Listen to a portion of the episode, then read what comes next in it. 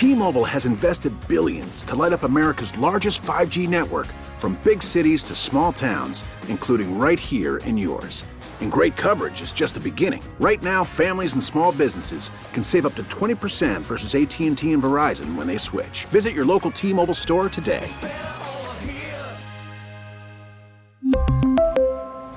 Plan savings with 3 lines of T-Mobile Essentials versus comparable available plans. Plan features and taxes and fees may vary. We get it. Attention spans just aren't what they used to be. Heads in social media and eyes on Netflix. But what do people do with their ears? Well, for one, they're listening to audio. Americans spend 4.4 hours with audio every day. Oh, and you want the proof? Well, you just sat through this ad that's now approaching 30 seconds. What could you say to a potential customer in 30 seconds? Let Audacy put together a media plan tailor made for your unique marketing needs. Advertise with Audacy. Visit ads.audacy.com. Thank you. Now it's time for Inside the Clubhouse, a show dedicated to the Chicago baseball fan, featuring the best Chicago baseball conversation, as well as the big MLB topics, along with the biggest names, greatest guests, and listener interaction, starring Score Baseball insider Bruce Levine and half of Chicago's number one sports morning show, David Haugh, on Sports Radio 670 The Score and 670thescore.com, a radio.com sports station presented by BetRivers Sportsbook. Good Saturday morning, Chicago. Happy Soxtober. Welcome inside the clubhouse. Chicago Sports Radio 670 The Score. We talk baseball here 52 weeks a year from 9 to 11. I am David Haugh with Bruce Levine until 11 o'clock, broadcasting live here from the Hyundai Score Studios. We will be talking today about a White Sox team that has maintained its focus after clinching a playoff spot last week, unlike unlike it did a year ago. And now the Sox have won five in a row, six out of seven. They are coming in hot to the playoffs. You cannot ignore Tony La Russa's impact on that trend. Good morning, Bruce. How are you doing today? I'm doing great, David. It's wonderful to be talking uh, playoff baseball for your Chicago White Sox. Uh, fans, we will not ignore you. We will talk about uh, them and their future, wrapping up the 2021 season tomorrow against the Cardinals in St. Louis. But predominantly talking a lot of White Sox today, and uh, we will have special guests, including Gordon Beckham, who's an analyst on White Sox television, as well as Geoff Blum, the World Series hero from 2005 for the White Sox, now a TV analyst for Houston Astro Baseball. So plenty to talk about. Uh, as David always says, you are king. You, the Chicago fans, at 312 644 6767. That's where you can find us, as that is our phone and text line. And David, uh, let's go back to uh, last night's game and uh, the significance of what you saw from Lance Lynn pitching. I think it was big. I think it was big because there's a real sense of anticipation. I think that is uh, different than the not dread that you felt last week, last year, excuse me, at the end of the year in that final week where things were trending in the wrong direction. In 2020, the Sox finished the season with seven of eight losses, and or seven losses in the final eight games. And, and I think that this year, when you see them win their fifth straight last night, Bruce six out of seven, and Lance Lynn look like looked like a guy that you know in five innings, 81 pitches, pretty solid I think we've seen him more spectacular, but I do think that that was a welcome sign because we'll see Lucas Giolito tonight. Tony La Russa talked about either Giolito or Lynn starting game one against the Astros. And let's face it, the way the Sox uh, thing has been going with, with freaky injuries and, and setbacks and this and that, when you see Lance Lynn pitch five innings and the Sox come out with a victory, you got to feel good about that. The Chicago White Sox, David, are the healthiest they've been all year uh, which is quite a statement to make for a team that has won uh, over 90 ball games, won their division handily, and uh, really didn't have their whole mix together all season long. As they are approaching the playoffs, they seem to be getting stronger and stronger all the way around, including what we what you talked about with Lynn yesterday, Giolito's last two performances, and pitching tonight and um, most importantly, um, the return to his form of shortstop Tim Anderson. This is the most important guy on the Chicago White Sox when it comes to position players. This is the guy that makes it go. And as we saw last night, for the first time, probably in five or six weeks, you saw Tim Anderson at full strength, at full running speed, scoring on a, a little ground ball in the infield uh, to shortstop by outrunning a ball to home plate. To me, that was a significant moment uh, in that game last night. It showed that Tim Anderson is back. He has his legs under him, and he's ready to lead this offense. Four hits, four at bats, a walk, uh, and uh, a purpose for both Anderson and Abreu in beating the Detroit Tigers, who they fought with last Sunday. So from all all areas, uh, David, that was a meaningless game and a very big game for the Chicago White Sox last night. Absolutely true. Four for four for Tim Anderson with his legs, with his speed, with his voice, and just the the fact that his he's he's energy, instant energy. We've seen it all year long. Uh, last night was the latest example. Jose Abreu joins the 30 homer, 100 RBI club for the fifth straight year. That's rare company uh, to keep in White Sox history. And I, we, we mentioned Lynn. I think you'll see a good outing tonight from Giolito when he's back on the mound against Matt Manning against the Tigers.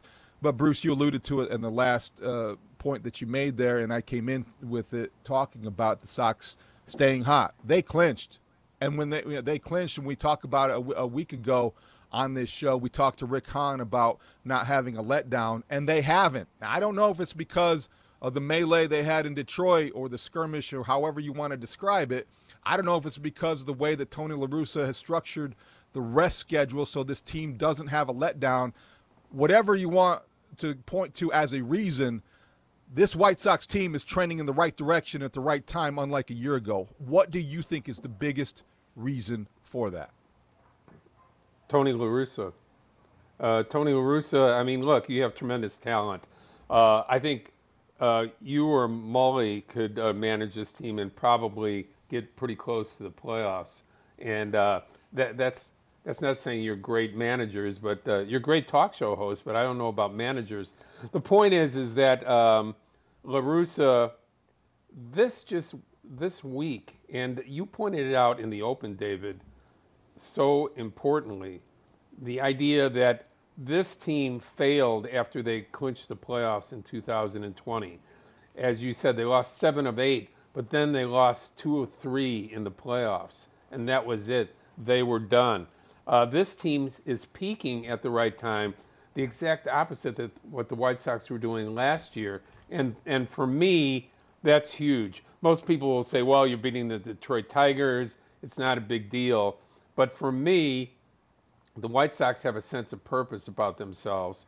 I don't know if they needed Tony La Russa to have that sense, but he certainly has underlined it, underscored it, and made sure that they have paid attention to this. And to me, it's it's the most enjoyable part of the year watching Chicago White Sox baseball, knowing that they didn't let their foot off of the gas pedal like last year, and they are playing important, purposeful baseball going into the playoffs. And it's fun to see the two guys who led the way last night having strong finishes to a special year with Tim Anderson and Abreu. And you I, I need to stand corrected, Bruce. Th- that was the fifth time that Jose Abreu has had 30 home runs and 100 RBIs. Not the fifth straight because last year was the truncated season, but this is the five, fifth time in eight seasons with the White Sox, and only Frank Thomas and Paul Konerko have done that. This is the guy who has established himself as one of the most consistent run producers in the American League, the reigning MVP. And, and Bruce, correct me if I'm wrong, but that show of emotion that he displayed Monday in Detroit and the way that the White Sox players rallied around him, I don't think that's unrelated to the things we're talking about here down the stretch. They have not had a lapse of intensity, and I think that they were sort of sparked by seeing Jose Abreu slide hard in the second and, and create this sort of environment where the intensity would be high, and that has carried them through this final week of the season. Right, and, they're good play. You know, we we cannot we cannot talk about the White Sox without saying that their great play in April and May allowed them the time for their players to heal and still win a division. Uh, that's that's so important. Uh, the way that they They raced in front of this division and then basically played 500 ball for the next 120 games, but still were able to get the rest for Anderson, get the rest for uh, Giolito, get the rest for Lynn. All three said, and this is really important, I believe, David. All three said if we were playing close games and we needed to win, we'd be playing right now. Well, what you would have had, you would have a lot different players available to you going into the playoffs than you have as far as the durability goes for Anderson, for Lynn, for Giolito uh, right now. And I, I think that's huge for the White Sox. All that said, a couple of good performances by Houston from their pitching staff, you know, will wipe out all that enthusiasm. But I, I think White Sox fans should feel really good about where their team is at right now.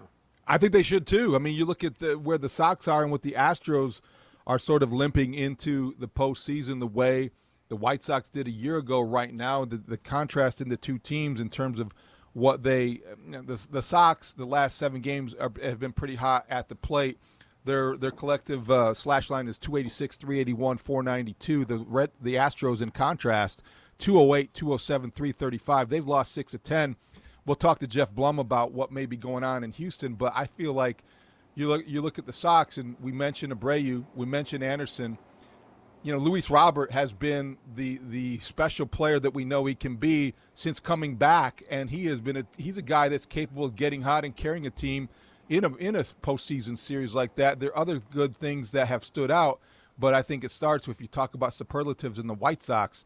Luis Robert, my goodness, Bruce, he has been hot and he has been as good as advertised. He looks healthy. That's what it is. I think as much as anything, yeah. he looks like a guy who's healthy. Well, he's healthy, and as he points out when we talked to him a couple days ago, um, as he points out, he's more experienced now. Okay, he he had that great month in uh, July, August last year, and then he failed in September uh, because uh, the league tra- learned how to to pitch him out of the zone, and and he went fishing. Uh, this is a different guy now that takes uh, takes those pitches and also hits the ball everywhere it's pitched. So uh, you have one of the, the best uh, b- baseball players in the game right now in Luis Robert. I don't think you will be shocked, David, if Luis Robert continues to be this type of player through most of his career going forward. He is that That's exciting special part. of a player. Yep. Yes, he is. And, and Bruce, you said, and, and I'm not arguing with you. I think that the, the health of the White Sox is a big reason why they have maybe – you know, are, are trending in the right direction right now. They're as healthy as they have been all year. They're not totally 100% healthy. No team is. But it brings me to Carlos Rodon. I think his health and how did he wake up Friday morning feeling? How did he how does he feel today? How does he feel moving forward? And how would you use him? What do you know about Carlos Rodon's health? And, and how do you think the White Sox are planning to use him against the Astros? They don't know. They just flat out don't know right now. Uh, uh, LaRussa told us that he played catch uh, yesterday after throwing on Wednesday. Uh, they're not quite sure where he's at. And uh, to be honest with you, let's play general manager for a moment, okay. David. Um, this is always fun to do for fans and and uh, radio uh, broadcasters and reporters. playing playing the general manager right now. What does general manager David Haugh do with uh, the uncertainty of uh, Carlos Rodon and how he plans his rotation for the next week. He's worth a playoff spot on the roster. Absolutely true. He's worth the spot on the roster. I have to gauge his health day to day. As you said, we don't know, and we have to we have to know what we don't know, and we have to plan accordingly. So I keep Dallas Keuchel on my playoff roster. I reserve a spot for the veteran. I keep Michael Kopech in my hip pocket. That doesn't mean I'm not going to use Michael Kopech in games one or two. It means that I'm going to be very selective in the spots that I might identify as Michael Kopech moments. But I'm not going to put game four and prior, prioritize that ahead of games one or two. If the, if it's in sixth inning, there's a runners on second and third, and there's one out, and I need to go to Kopech because that's the most high leverage situation that he's capable of, of handling. So I am going in with an open mind. I'm thinking Kopech may open game four if he's available. But if Carlos Rodon feels good, the five innings he showed me the other night showed me that he understands how to be a pitcher, not a thrower. He's made that growth and maturation in his career, Bruce. So mm-hmm. I think Carlos Rodon deserves an opportunity if he is healthy. He has earned that right, but I'm prepared for the inevitable, and that is if he's not ready to go, and if there has to go uh, a last ditch scenario, I'm prepared for that. Right. Uh, I'll, I'll, take. I like your scenario, and I like the, the thought. And uh, you know, we might keep you as the GM of this show. Um, we'll we'll see how it works out. You know, uh, we'll see how ownership looks at this. But uh, in, in reality, David, you also have another choice, and that choice is if if Game Four is significant for you, you might be piggybacking Keuchel and uh, Kopech rather than Carlos and Kopech, because the one sure thing about Keuchel is, and it's it's not all that reassuring, but it, it it's knowledge, and that is he's healthy. Okay, so you you have a guy that has experience, that is a former Cy Young Award winner, a former Houston Astro, a guy with great pride and ability, and has shown a little bit better over the last couple starts. That that's another possibility there. Uh, at, at the very worst, I agree with you that you hold on to Keuchel, you hold on to Lopez, you have Kopech, and those are your three long men for this series. Uh, if there's failure or there's short outings or there's uh, a need to get them out after four or five innings, you have these three arms capable of throwing three innings. Hold on, Bruce. Hold on. Uh, my my special assistant to the general manager, the intern, just knocked on the door, came in, gave me my coffee since I'm in the general manager's chair, and said, "Hold on, everything. Wait a second. There still could be a scenario which the Sox are hosting games one and two, where True. they could catch the Astros and not have to to surrender home field advantage. And if that's the case, you don't want Carlos Rodon pitching in Houston. All right, I'm, I'm with Steve Stone on that one. And so if that's the case, it might change your thinking. But if the White Sox win the final two games of this season today and tomorrow, and the Astros lose both those games, then you're hosting suddenly game one of the ALDS. Does that affect your thinking? Thank you, Mr. Intern. That just gave me the coffee and the information. Uh, that you know, I think that intern has a very good chance of replacing both you and, and me in the front office here. I think uh, he knows a little bit more than we do. No, it's a great point. And, and uh, although it's a long shot that this, I don't think it's a long shot that the Sox will win to.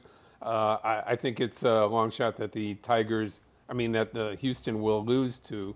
But that said, um, you know, you uh, you have a home field advantage. You might want to consider pitching uh, Carlos Rodon right away. Okay, so would you pitch him in game one or two? Could you stand the second guess of uh, of one of those two guys wow. not not starting? because you know, I mean, Bruce, in this series, David, you... David, in this series, okay, yeah, you have at the very best, you have Carlos Rodon for one start. Right. Okay.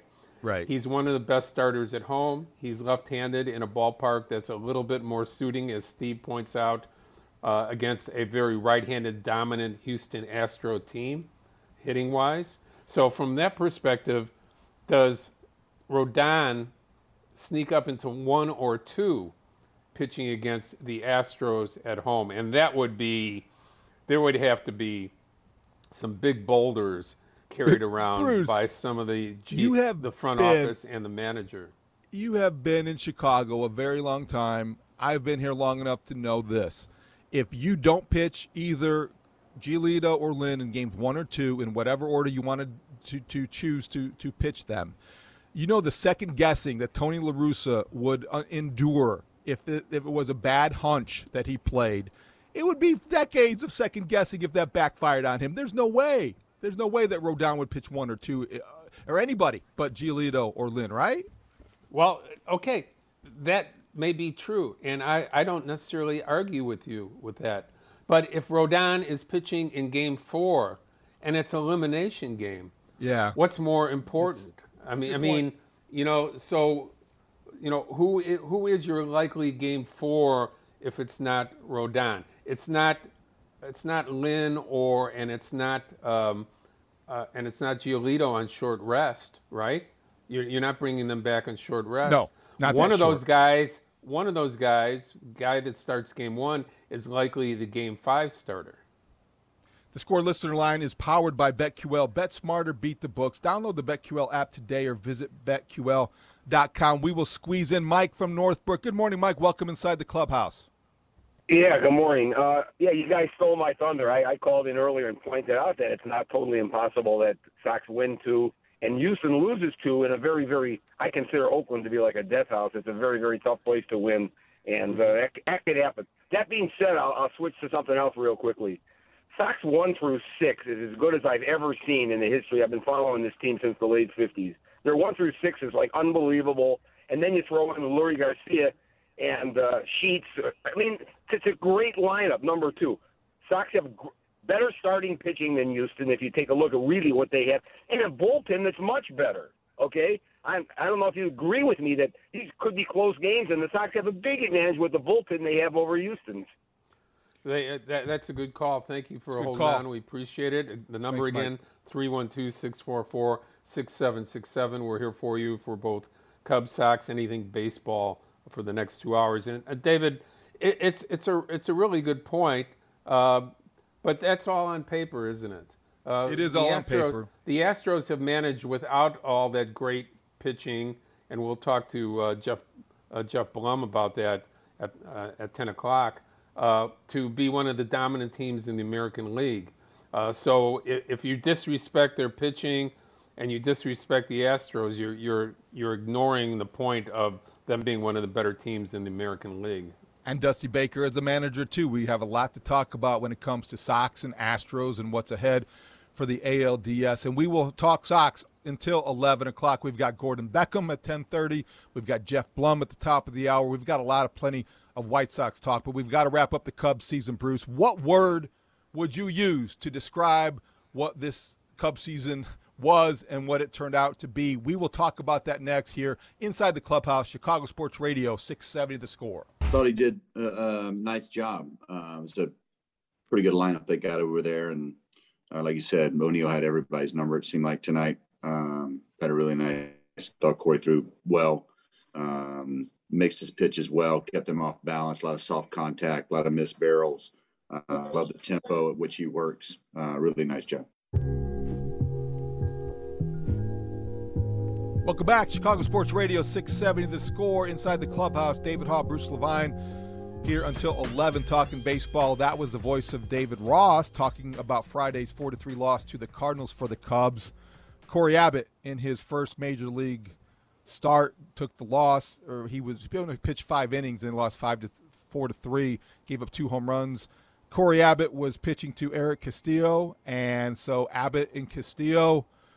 Who's on Oh, first, no. Bruce? You're forgiven Oh, for wondering God. that. This Cubs oh, season, Oh, a comedy of errors. You know where I'm that. going with this. Sorry. Oh, horrible, horrible. Nice try though. I, I would I would have tried it myself and gotten booed out of the building just like you are getting right now. But um, it's uh, Abbott should be wearing number 66, David, because that is how many. That is the number of player he is back on the team. There there are 66 players used by the Chicago Cubs in 2021. That is a National League record, one short of the Major League record, and it kind of tells you about what the season was all about. So if I was talking to you on March 31st, uh, the day the season started, David, and we were talking on Mully and Haugh, the great morning show on the score that you're a part of, and we, I would tell you, the Cubs will end up using 66 players in 2021. What would your response have been to what the season would be like? disastrous.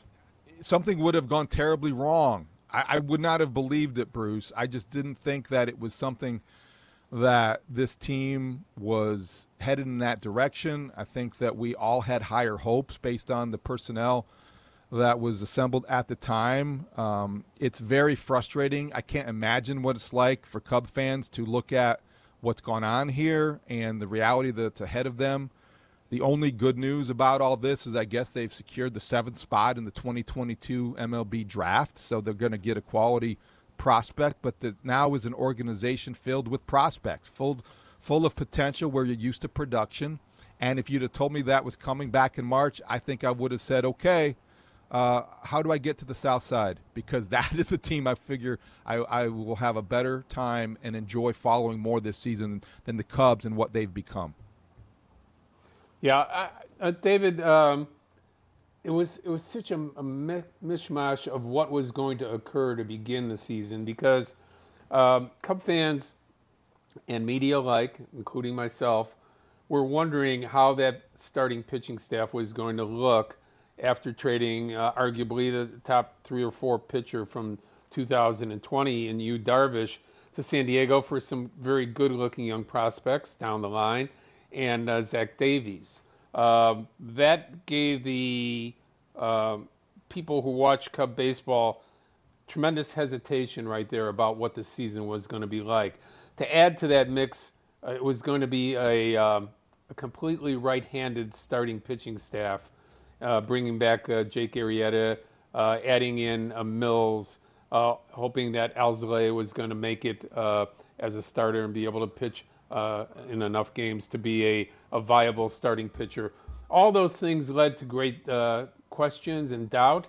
And as it turned out, uh, that was a major part of why the Chicago Cubs didn't do well, in my opinion, in 2021. We know that the trades were made and the guys were dealt uh, the All Stars, the guys that were huge parts of the World Series team. But, you know, that team with those players had lost 11 games in a row I know. before everything was put in motion to trade them. It was, mo- it was mostly, in my opinion, a, a lack of starting pitching, a starting pitching that has a 4.90 ERA in 2021. Uh, I think it's second worst in uh, the major leagues. And Bruce, that's a really good point because objectively, you take a step back and I look at the offensive numbers, you know, and I think Marquee Sports Network broke this down the other night. It was um, maybe Thursday or Friday. Before the trade deadline, the Cubs were averaging 4.2 runs per game. After the trade deadline, they're averaging 4.57. So they actually statistically were better. The batting average is much higher after the trade deadline 251 compared to 227 before. OBP and slugging both are up. So offensively, there hasn't been as as steep of a decline as there has been with the pitching and with just the overall inconsistency of that rotation and staff is that the story of 2021 to you for the Cubs decline as much as anything, the, the lack of dependable pitching overall? I, I would have to say so. I mean, the bullpen was sensational. You know, let's let's let's give them their credit. David Ross and that group, the first two and a half months of the season, uh, I would say, surprised the world uh, some of the best bullpen pitching and, and, keeping them right at right near first place, right with uh, Milwaukee, right there with St. Louis as the top teams in the uh, Central uh, because of that bullpen. Uh, the predictability of a bullpen with that many appearances early on because the starting pitchers were going three and four innings, other than Kyle Hendricks, uh, was easy. It was a layup. You knew the bullpen wasn't going to be able to hold up. Uh, once the trading deadline came, you traded uh, two of those big, big pitchers to uh, the Chicago White Sox. But before that, you know, we saw the team start to falter, and, and that was because the bullpen was just not going to be able to hold up all their the innings that they had to throw. I think the Cubs are, I think, 27th or 28th in starting pitching innings in baseball this year. So that, that's all. You, that's all you have to know, really. You you can you can start by looking at what Jed Hoyer said from when he took over last November until now, and that is it's been consistent. The conversation has been about adding pitching to the Chicago Cubs. That that was their huge success when they were World Series champions, when they were contenders every year from 2015 through 2020 uh, it was always about the starting pitching first, and that has to be fortified and uh, and and reset if they're going to be a contender again. And that was why Justin Steele's strong outing I believe Thursday night to finish his season on a on a high note was important because he'll come into spring training in Mesa next next uh, February with an opportunity to be one of those guys they count on in 2022 depending on how active the offseason is depending on who else is either signed or traded for by acquisition if Jed Hoyer is as busy as we hope that he will be. Let's go out now to the BetQL listener line. That is where Don is in Burr Ridge. Good morning, Don. Welcome to Inside the Clubhouse. Love the show. Favorite show of the uh, of the week. I call in uh, almost every week. Anyways, um, when the Cubs are saying that they're they're not rebuilding, I laugh at it because there are so many holes. The pitching staff is is so decimated. I see at least two, probably three years before they're a contender again. Um, even if they go heavy on on free agency, they they take the top two um, starting pitchers. They still have so many holes. It's pathetic. Secondly, you really want Madrigal and Hoerner as your second baseman and shortstop combined? Maybe ten homers. Are they are they above average fielders? What's the range? I think they're both average at best. I mean, I I don't see it. I, I don't like it. Thanks, Don. Good phone call, Bruce. If you look at uh, if you look at Nico Hoerner, is he a injury prone disappointment? Is he a foundational building block? Which of the two would you say right now as his season ends on the injured list? I don't know.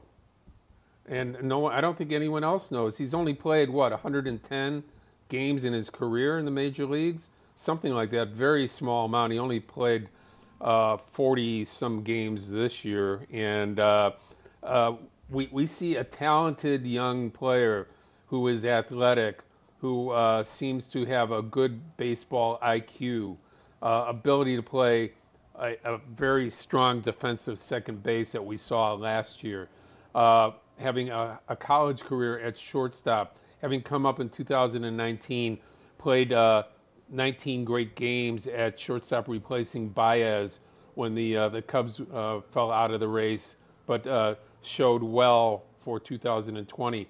We don't know much about uh, Nico Hoerner other than there's a big baseball IQ, there is athleticism, there is a work ethic. Other than that, we don't know what Nico Hoerner is, and I don't think the Cubs do either, David. That's a scary part because maybe they rushed him to the big leagues on circumstances that they could not have predicted, but he was up here pretty fast. There was a lot of hope, a lot of a lot of promise. And yet, Bruce, if you had to ask me to invest in either Nick Madrigal's next three years or Nico Hoerner's next three years, right now, even even though he was injured and traded and all these other things, I might be leaning a little bit closer to Nick Madrigal because I know one thing that he can do. I know what his strength is and where it lies, and I know he's going to be a contact guy that can get better defensively and on the bases, but he's going to be a guy that you can count on to make contact and hit for probably a high average. With Nico, availability is the biggest ability. I don't know if he can fill that. And there's other things. His versatility is a blessing, but I wonder if it's also a curse. You know, I really, uh, when I hear about a versatile player these days, I, I get nervous, okay? and not in the case of Hoerner, but in the case of what Major League Baseball has done by uh, insisting that players play two or three positions coming up through the minor leagues, and then once they get here, put them in those positions. And we hear the, the fact that they say, yeah, um, they can play those positions. They they might be out there in left and right field. They might be out there at shortstop and second, but they might be below average players at those positions, David. They might play all of those positions, but none of them very well. So uh, for me, um, I I don't know where Hoerner is going to play. I know that they have high hopes for him. Again, he hasn't played enough games. Madrigal is coming back from a very serious injury. As you said, we know he can hit the ball. Uh, he puts the bat on the ball. He doesn't swing and miss very often. Uh, but these are two very young guys that might be duplications of each other, both being second basemen. The Cubs back in action tonight against an old pal, Jon Lester, on the mound for the Cardinals. Listen right here on the score. The game is at 6:15, in St. Louis. Uh, they finish up the season tomorrow, like everybody else, and it will be a welcome end to a very long season. Bruce, you know what? We're going to switch gears again. We're going to go back to the White Sox. And look, what's that I hear? I hear some chin music playing our name. We will talk next about Tim Anderson. What did he have to say? Chin music here inside the clubhouse, Chicago Sports Radio, 670 the score. High and. Oh, chin music, a little chin music. Take that hitter for a ride. It's time for some chin music. Hey, Ump, how about a warning? Sure. Watch out you don't get killed. Because sometimes in baseball, you've got to send a strong message, especially when someone has it coming. Each Saturday, David and Bruce come in high and tight with a response to something that deserves one, like this. Yeah, he was pushing me. So, I mean, I didn't realize who he was because he was so close to pushing me. So, I mean, what's your reaction? Someone push you to push him up off of you. So I pushed him up off of me, and I mean, I realized him. But at that point, it's too late. So, but yeah, I pushed him, and he put, but he started it. He he uh, initiated it. So I just pushed him back. I pushed him off of me because he was kind of in my space, a little a little too close. So I pushed him off and told him I don't, I don't give a, you know, bleep. And uh, I think he got, I think he was in that that part that I said when I said I don't, I don't give a, you know, f and that was it. But I didn't I didn't realize it was umpire. I mean, obviously we all know if I would have seen him and I knew that that who it was. I mean, obviously I wouldn't just be pushing the umpire. He ain't do nothing to me. It kind of didn't make sense. But I mean, it's okay. I mean, we're just gonna deal with it and move on. Welcome back inside the clubhouse, Chicago Sports Radio 670 the score. David Haugh, Bruce Levine until 11 o'clock. We are playing the chin music, and that was Tim Anderson talking about his three game suspension levied by Major League Baseball for his role in Monday's skirmish in Detroit, where he was caught on the video, Bruce, shoving, as he described, Tim Timmons' umpire, who intervened. I think, Bruce, to correct me if I'm wrong, I want, I want your take on this entire situation, but looked like Tim Timmons got involved to make a bad, prevent a bad situation from getting worse especially as it pertained to Jose Abreu, who everybody saw how hot he was. In comes Tim Anderson into the middle of everything, and then it was hard to tell who was doing what to whom. When they studied the video, they slowed it down and they, they, they looked at it like the Zapruder film, and there was definitely a second shover. There was Tim Anderson pushing away Tim Timmons. Fine alliteration on your part. Uh, excellent. I enjoyed it very much. Look, um, Timmons did save Jose Abreu from a long suspension because he was going to be the first guy to make contact uh, with the shortstop and the rest of the Tigers. Uh, when he, and he didn't have to do this, but Timmons literally, as you pointed out, physically separated uh, Abreu from going after Good, Goodrum and the Tigers, and then it was uh, it was Sheets who came around and grabbed Abreu, saved him from some more. But when it when the pile started, uh, all bets are off. I don't know if Timmons. I mean, again, I, I think he's a really good umpire that did his best to separate it. But once you're in that mix, does the umpire player rules, David, really apply when you're involved in that group? Can you single out one guy and say, this guy's getting a suspension for being involved because he was he was rude to me. He shoved back. Uh, I believe Anderson. I believe in the heat of the moment, he didn't know who was shoving him, and he shoved shoved back. Um, if I was his lawyer defending him in court, I probably would have done a better job than he did yesterday of uh, defending myself. I, I, I, don't give an F. Okay, well, right. you know, but um, when when he told the umpire that, that was automatic. That at that point that he was disrespecting the umpire, and he was going to get a suspension. Don't you think it was what he said more than what he did that led to yeah, the suspension? I do. I do. Yeah. There was because, no, oh, Mr. Umpire, I'm so yeah. sorry. I pushed you. Thanks for being involved and trying to do your job above and beyond. But you got in the middle of 10 guys pushing each other and I'm trying to protect myself and uh, my teammates at the same time, not knowing that you're wearing a blue uniform when you're two inches away and everybody's shoving everybody else. That's a great point, and I also think that I I have less problem with Major League Baseball enacting the the the punishment or, or, or sticking to the letter of the law as the rule stands. But I also wonder if the punishment, I don't think it fits the crime here, if you want to look at it in le- those legal terms. You know, three games for incidental contact in the heat of the moment, that kind of things. And you get it, they got a full confession. I mean, don't they, doesn't he get something for a full confession? And three Yeah, games yeah, as he opposed gets to one? He gets two games.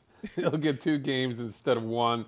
Uh, the good news for White Sox fans who are listening to this and wondering is is that if he gets a suspension today or tomorrow, it doesn't impact the playoffs. So Right. um, that there's precedent for that.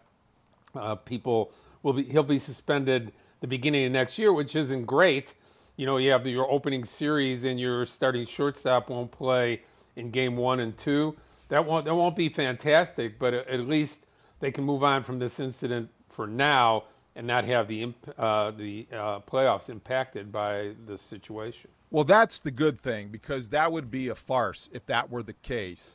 But next year, the White Sox opening day, Thursday, March 31st, it is a guaranteed rate field, Bruce. And if they're raising the banner and they're giving World Series rings away and Tim Anderson's not in the lineup, I'm going to be a little disappointed. I think a lot of people will. I understand it, but yeah, I, that's a really secondary concern with everything else we're talking about the White Sox. But I wish Major League Baseball, again, applied some common sense here, but I don't think that's going to happen. I think he's going to have probably that reduced to either two or one games, and we're going to have to live with it.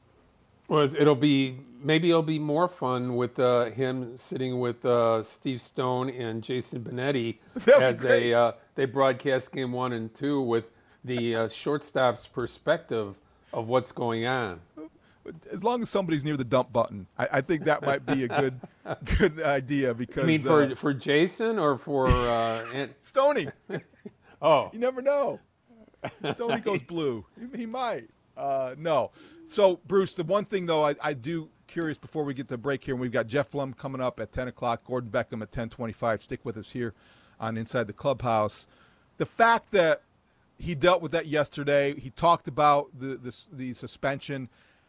Do you expect the next two games to be any sort of residue from Monday's kind of re- uh, incident in Detroit? Did, did you see any evidence of it last night? And do you think no, there was over? a hit batter last night, and it was over. Uh, no, there was no reaction to it. Okay. Um, so I, I think I think both sides. Look, uh, you know, I think the Detroit Tigers are a professional organization. I don't think they uh, they want uh, anybody to be hurt uh, on their team or the other team. Uh, you know, it was a situation that uh, was more a White Sox situation than a Tiger situation. The Tigers Yep. had not hit Jose Abreu all year. They were not one of the 21 uh, hit by pitches prior to this. So, um, you know, this this was just a a victim of circumstances, as uh, Curly would always say with the Three Stooges. You know, uh, in his own East Coast way. Uh, this was a he was a victim of circumstances, and uh, and the Tigers were victims of circumstances, with Abreu having had enough from being hit all those times. And Bruce, I did read into it probably a little too much, but I thought that AJ Hinch was very respectful and complimentary of Tim Anderson, talking about the catalyst that he is to this White Sox offense, how different they are when he is doing what he did last night on the base paths.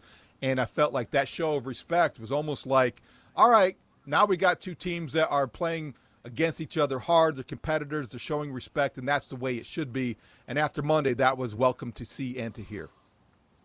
Yeah, I think it's in the past uh, for for now. And uh, Detroit, you know, look, uh, Hinch and the Tigers have done a great job this year. They have a very outstanding young pitching staff that will be uh, pushing the White Sox and the rest of that division starting next year.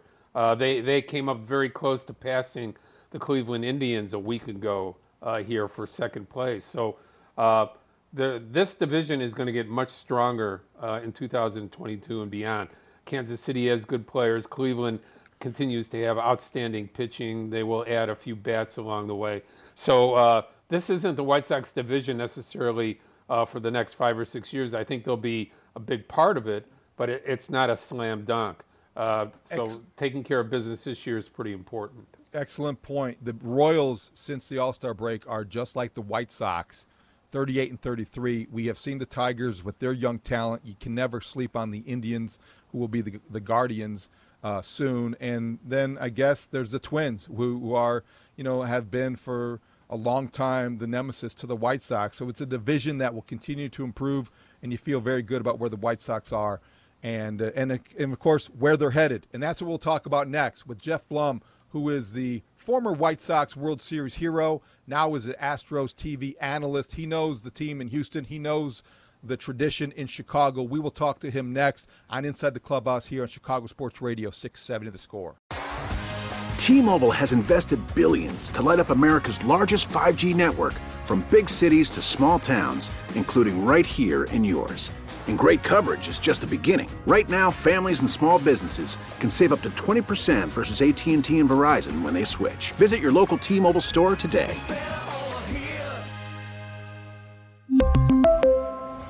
Plan savings with three lines of T Mobile Essentials versus comparable available plans. Plan features and taxes and fees may vary.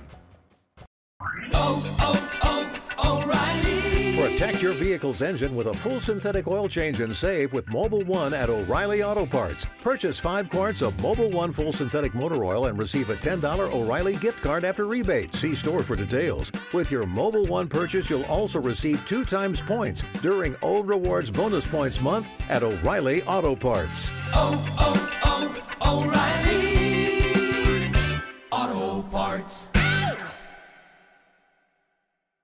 We get it. Attention spans just aren't what they used to be heads in social media and eyes on Netflix. But what do people do with their ears? Well, for one, they're listening to audio. Americans spend 4.4 hours with audio every day. Oh, and you want the proof? Well, you just sat through this ad that's now approaching 30 seconds. What could you say to a potential customer in 30 seconds? Let Audacy put together a media plan tailor made for your unique marketing needs. Advertise with Audacy. Visit ads.audacy.com.